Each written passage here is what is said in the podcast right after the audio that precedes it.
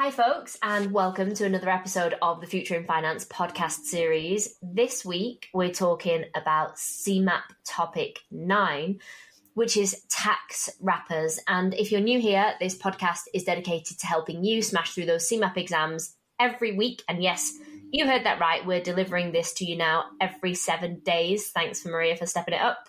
You are welcome. What we do is we pick one of the topics from the London Institute of Banking and Finance's study text we work through it together and we try and give it a little bit of pizzazz and drop in some real world examples to help you along the way. Now, if you don't want to miss an episode and if you want to show me some real love, you can hit follow and press the little notification or bell button on Spotify. Not only will it give you a little ding when we've dropped an episode, but it also gives me a really good indication of how many real live actual people tune in each week, which brings me so much joy I can't even put it into words. Now, I'm delighted, as always, to introduce you to my co host, my money muggle, and the financial dumbass, Maria. What's up? I mean, there aren't many people that, that I would be so delighted to be called a dumbass by, but you're you're one of them. You're on. I think actually no, I think you're the list. That's it. You. and the rest of the listeners. Okay, everybody, no calling Maria dumbass anywhere other than here and me. So just me, basically. now, let's fire through the housekeeping so we can get some learning on the go. I should tell you, I only have eight spaces left on the early bird waitlist for the CeMAP Masterclass. It's that CeMAP 1 five day fast track course where you don't just get the delight of me with seven other students for a full five days, you get an hour's one to one with me as well a fully interactive e learning course, all the audio study guides that are already on the website, the Future in Finance ebook, which is coming soon, it's definitely not ready yet, and a bunch of other stuff, all for the bargain trial price of £279, which is 60% off its full price. And I didn't mention, but you also get lifetime access to all the material. And if you don't pass your exam the first time, and don't stress about it because not many of us do, you get to resit the course for free for absolutely nothing. You can come back another five days, or you've got lifetime access to all the e learning stuff anyway. Now, no other learning provider offers you that. They don't offer lifetime access. The only reason it's priced at £279 is because I'm going to be asking you guys for some feedback in return the course has been built, it's been trialed, it's been a massive success, but I want to make sure it's absolutely perfect before I start charging full whack for it, basically. So if you're interested, head on over to the website, which is futureinfinance.co.uk. Click on the early bird waitlist on the top of the page and just chuck in your email address. If you're already on the list, you'll have received an email with a little bit more detail, but remember that signing up to the waitlist does not commit you to buying the course. It just means you'll be the first to know when spaces become available to book. So if you're thinking, holy fuck, that's a bargain, yes, you are correct. It is a bargain. Just put your email address in the box. You'll be kept up to date and sit tight and wait for the next email. Okay, I'm out of breath. Oh, wait, hang on. There is something else. So I forgot to mention I'm probably going to be launching some bigwig summer sale on the audio study guides just because I know this time of year is where all of our daylight hours deserve to be spent walking the dog, not stuck in a textbook. So should, this should help you along the way. If you just put in the code summer23, into the all access pass under the audio study guide section, you'll get 25% off. I don't know how long I'm going to run it for, maybe however long the sun shines for. So, what have we got till hopefully? Hour and a half? Well, I was going to say October. okay, next up, uh, Maria, do you care to introduce our favourite part? Cue intro music.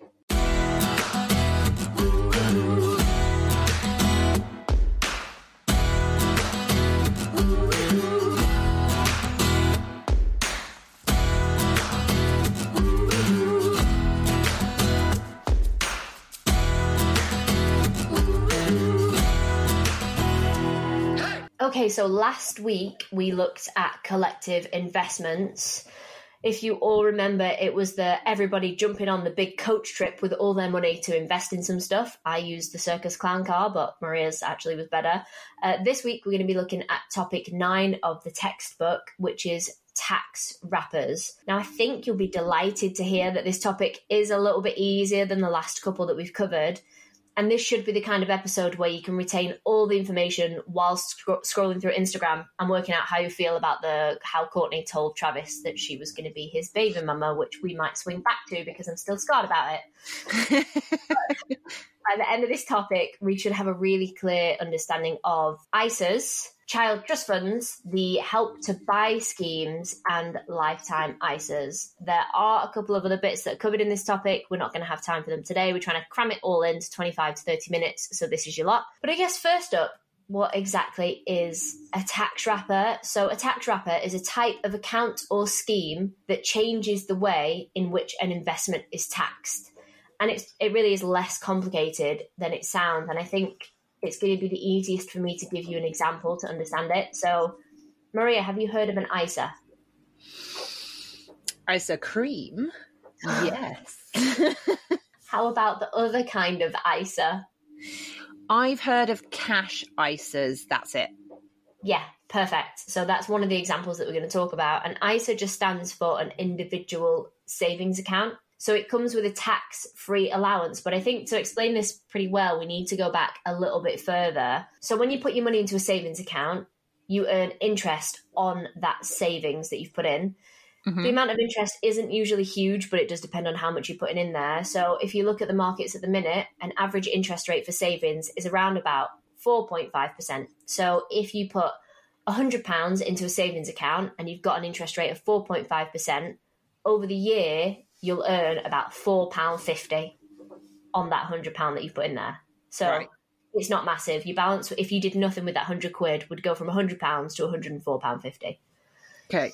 Now, if the amount of interest that you've earned from your savings exceeds your annual personal savings allowance, you would get taxed on it.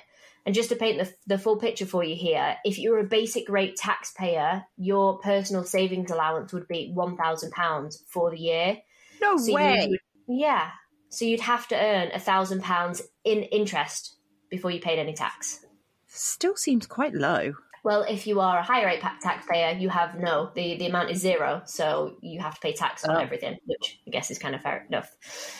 So if we did some really quick maths, and by really quick maths, I mean I sat at my computer for 25 minutes before we got together and record this podcast to give you the figures seamlessly. It is not seamless. Okay. If you had £22,500 in your savings account, just short of that would earn you over a thousand pounds in interest for the year. So that would be the cutoff point where you'd start paying tax. Right. And you pay tax at twenty percent. So it's twenty percent. Yeah, it's twenty percent over that one thousand pounds. But if you're a higher rate taxpayer, again, you don't get a tax free allowance, so you pay twenty. It might even be more than twenty percent for a higher rate taxpayer. I'll have to double check that. But you basically pay it on anything that you earn. And this is where ISAs come in. So with an ISA, you can save up to £20,000 completely tax free. There's no catch, there's no strings attached. The only real rule is that you can't exceed that £20,000. So you can have different types of ISAs, which is what we're going to go through next, but collectively they can't exceed more than £20,000 in the account for you to be able to use that tax relief. Does that make sense? So if I had one ISA, I could put mm-hmm. just over 20 grand in it and that's okay. You could put 20 grand in it and that'd be fine. You'd be no tax, blah, blah, blah. You wouldn't pay any tax on the amount over that. Huh. Okay. Now, if it helps, pensions are a form of tax wrapper as well because they've got tax benefits to them. But we're not going to look at pensions today just because they've got topics of their own. So we're kind of going to skip over that one. But it just helps you get a good understanding of the kind of stuff that's included in there. So you've got a couple of different types of ISAs. You've got a stocks and shares ISA, which is exactly as it sounds. You put your cash money dollar in there. That money is invested in stocks and shares. And if you make money, great. It depends on how the market is performing. Um, you can have stocks and shares ISAs that relate to gilt edged securities. If you remember that kind of stuff that we covered a few topics ago, then great. If not, you can always give yourself a refresher or have a look on Instagram. There's loads of explanations to do with that, which is at Future in Finance, by the way. Uh, you can have ones linked to life insurance policies, and you can get uh, ones linked to shares acquired in the previous 90 days from an all employee savings related share option scheme. You do not need to remember that. That information was purely because I pulled it out of the textbook. I've never seen it on an exam. If you're going to specialize in ISAs, by all means, crack on, stick it into Google and see what you can find, but you don't need to memorize that. But in a nutshell, you've got stocks and shares ISAs, and it's a tax efficient way to save money, and you, it can be used with different types of investments in the stock market or in shares. Got that? Got it. Perfect. I know it's not particularly exciting, but it is important. So I appreciate you staying with me, Maria. Thank you. I don't pay for this either. Okay, next up we have cash ISAs. So this is the one that you mentioned originally. A cash ISA generally includes an account that you would open with a bank or a building society. It's by far the most common type. It's the one that you see that's advertised most. You can get ones that are unit linked to shares, but we're not going to dig deeper into that. And you can also get ones that are classed as stakeholder cash deposit products. But again, we do not need to know more for the exam, so we're not going to look any further into it. Simply put, cash ISAs are usually a savings account with your bank that has that tax free cushioning. You will see it advertised with any bank that you deal with, except maybe, Monzo. I haven't seen them advertising ISAs. Now, there are eligibility, eli- the eligibility There you go. there are thank you there are eligibility rules for ISAs. So the minimum age for investing in a stocks and shares ISA, an innovative finance ISA or a lifetime ISA, I'm going to come on to these in a second, is 18 years old. With a lifetime ISA, you have a maximum age of 40, but again, I'm going to come on to this in a second. A cash ISA, on the other hand, can be opened by anyone who is over the age of 16, and you have to be a resident in the UK for tax purposes. Also, you can't open a joint ISA. So, two single people can have their own ISAs and they can kind of combine them in a way that the help to buy scheme would work, which we'll come on to in a second, but you can't open a joint ISA. It's not a thing, it's not a product. Oh, Now, there's something called an innovative finance ISA, and this involves investing in a peer to peer lender. Now, if you remember, we spoke about these in an earlier topic, and I don't want to go off piste too much. So, if you're not sure about it, I'd go on over to the website, have a look there. There is some information relating to it there. There's, it's also included in the audio study guides, but it's just another form of ISA, is an inno- innovative finance ISA, which is apparently not easy for me to say. Now, Maria, how are you feeling so far with this? I mean, all I want to ask is how many of these definitions and age ranges and stuff do people need to remember for the exams?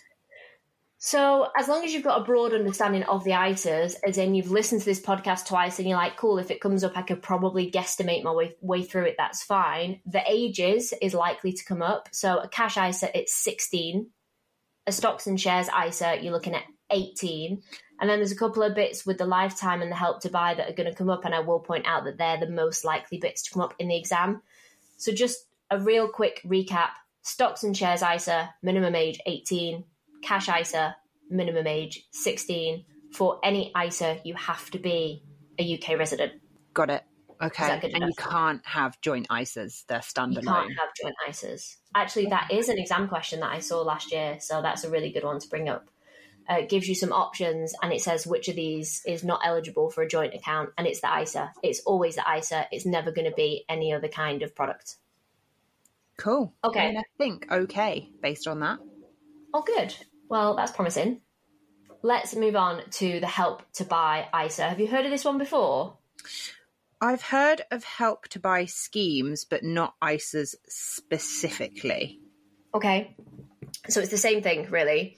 So a help to buy ISA was a cash ISA that was available from the 1st of December 2015 until the 30th of November 2019. You're not going to need to remember the dates. You just really need to remember that it's something that was available. People who got it are still paying into it, but you can't get one as of now.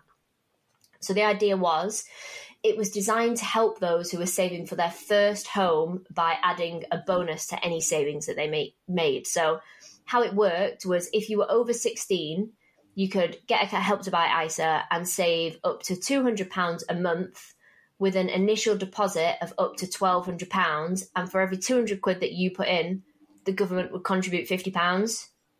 Oh, okay. So this was subject to the ISA being worth at least £1,600 when it gets withdrawn. So that just means you needed to have more than £1,600 that you'd put in there. Right. And you could only use that money to pay for a deposit on a house. You couldn't use it for any other reason. Don't ask me how they manage it, but that's the only thing that you can use it for. okay. Now, you had to open the account before the 30th of November 2019, but you can pay into it up until the 30th of November 2029 and still be eligible for the government contribution. Oh. So the so minimum did they stop bonus. They stopped them because they replaced them with a lifetime ISA, which very good question. We're going to come on to that in a second. so the minimum bonus size with these help to buy ISAs was £400 because that would be based on you putting the minimum £1,600 in, and the maximum that they would pay out would be £3,000. So the bonus was available on purchases of first homes only up to the value of £450,000 if it was a house in London and £250,000 if it was a house anywhere else. But since that got binned off, it's been replaced by something called a lifetime ISA. So this was introduced in 2017. And the idea was it was there to encourage younger people to either save for their first home or save for retirement. And you can put up to £450,000 in there. Right. So just to give you an example of how it worked, if you opened up a lifetime ISA and you put £333 a month in there, and you can't put any more than that in there because there's a limit of four grand a year, right. you could contribute over the lifetime of that lifetime ISA 120 grand, and then the government would contribute 30 grand. That's decent. Mm-hmm. Now, as always, there are rules, and I'm going to cover the main ones. If you do want to know more about the lifetime ISAs, I'd recommend you head on over to the government website. But the general gist is you can only open one if you're between the ages of 18 and 40. So if you're over 40, you've looked out on this one, you can't open one. Savings can be used to purchase a first home or they can be retained until the age of 60 to provide an income from retirement. You can't take it out for any other reason. Um, but you can withdraw it, including the bonus, if you were to become terminally ill, which I feel is only fair. Uh, yeah, I feel like that that's a reasonable caveat to add. Any payments that you make, you can make up until the age of 50. After the age of 50, you can't do anything with that. money. You can't contribute anymore into there, but the money that's in there will keep accruing interest, so it will st- still keep making you money, but you can't draw it out till you're 60. I mean, I'm now considering a pension fund for myself. well, that's promising. That's a, a positive life change, I think. Although by the time we come to retire, it's going to be like 75 and we'll be well gone by that point. Oh, yeah. I mean, maybe not. I'll just invest in Botox now. Seems smart. the whole point with these tax wrappers is really to encourage people who might not otherwise have bothered to save to try and do so. So the idea is is that the tax benefits are going to draw people in. Now, if somebody has an ISA and they pass away, there's a couple of different options here. So whoever is to receive those funds can allow that account to continue until either the administration of the estate is complete, and that's usually when all the money that was in the deceased person's account is then paid to whoever is going to benefit from it. Uh, the closure of the account for whatever reason, usually because the money's been transferred to somebody else, or the third anniversary of that somebody's death. So basically, the money can sit in there and it can keep earning interest until one of those three things happened. Oh. And like I said, while no further funds can be added, because you can still benefit from the tax advantages, that's something called an additional permitted subscription. It's like a rule that's linked to the ISAs or called an APS. If you're going to specialize in ISAs, you might need to know that. You don't need to know it for the purposes of the exam, okay? Got it. Perfect. Okay, one last thing that I reckon we can squeeze in today because Marie and I have shamelessly been binge watching Gilmore Girls for the 79th time in a row, and trust fund babies have been fresh on my brain. Child trust funds. I think we touched on this last week slightly, but in a non educational way. a child trust fund was a tax free savings account for children it was introduced in 2005, and the idea was to encourage savings on behalf of children, and it was available to any kids born on or after the 1st of September 2002. When they, they were introduced, the intention was that the government would make contributions to them. However, shockingly, the government ceased contributions in 2011. So, child trust funds are no longer available to new savers. Existing child trust funds can be re- retained as a vehicle for families and friends to save for a child. Alternatively, child trust funds, I can't keep saying it over and over yeah. again, they can be transferred into a junior ISA. So, junior ISAs, again, have a tax free benefit. The idea is you would open up a junior ISA for a child doesn't have to be your child, I don't think. But I might double check that rule and confirm at a later date. Um, you can open up a junior ISA for a child. Again, you can have many ISAs as long as it doesn't exceed the annual allowance.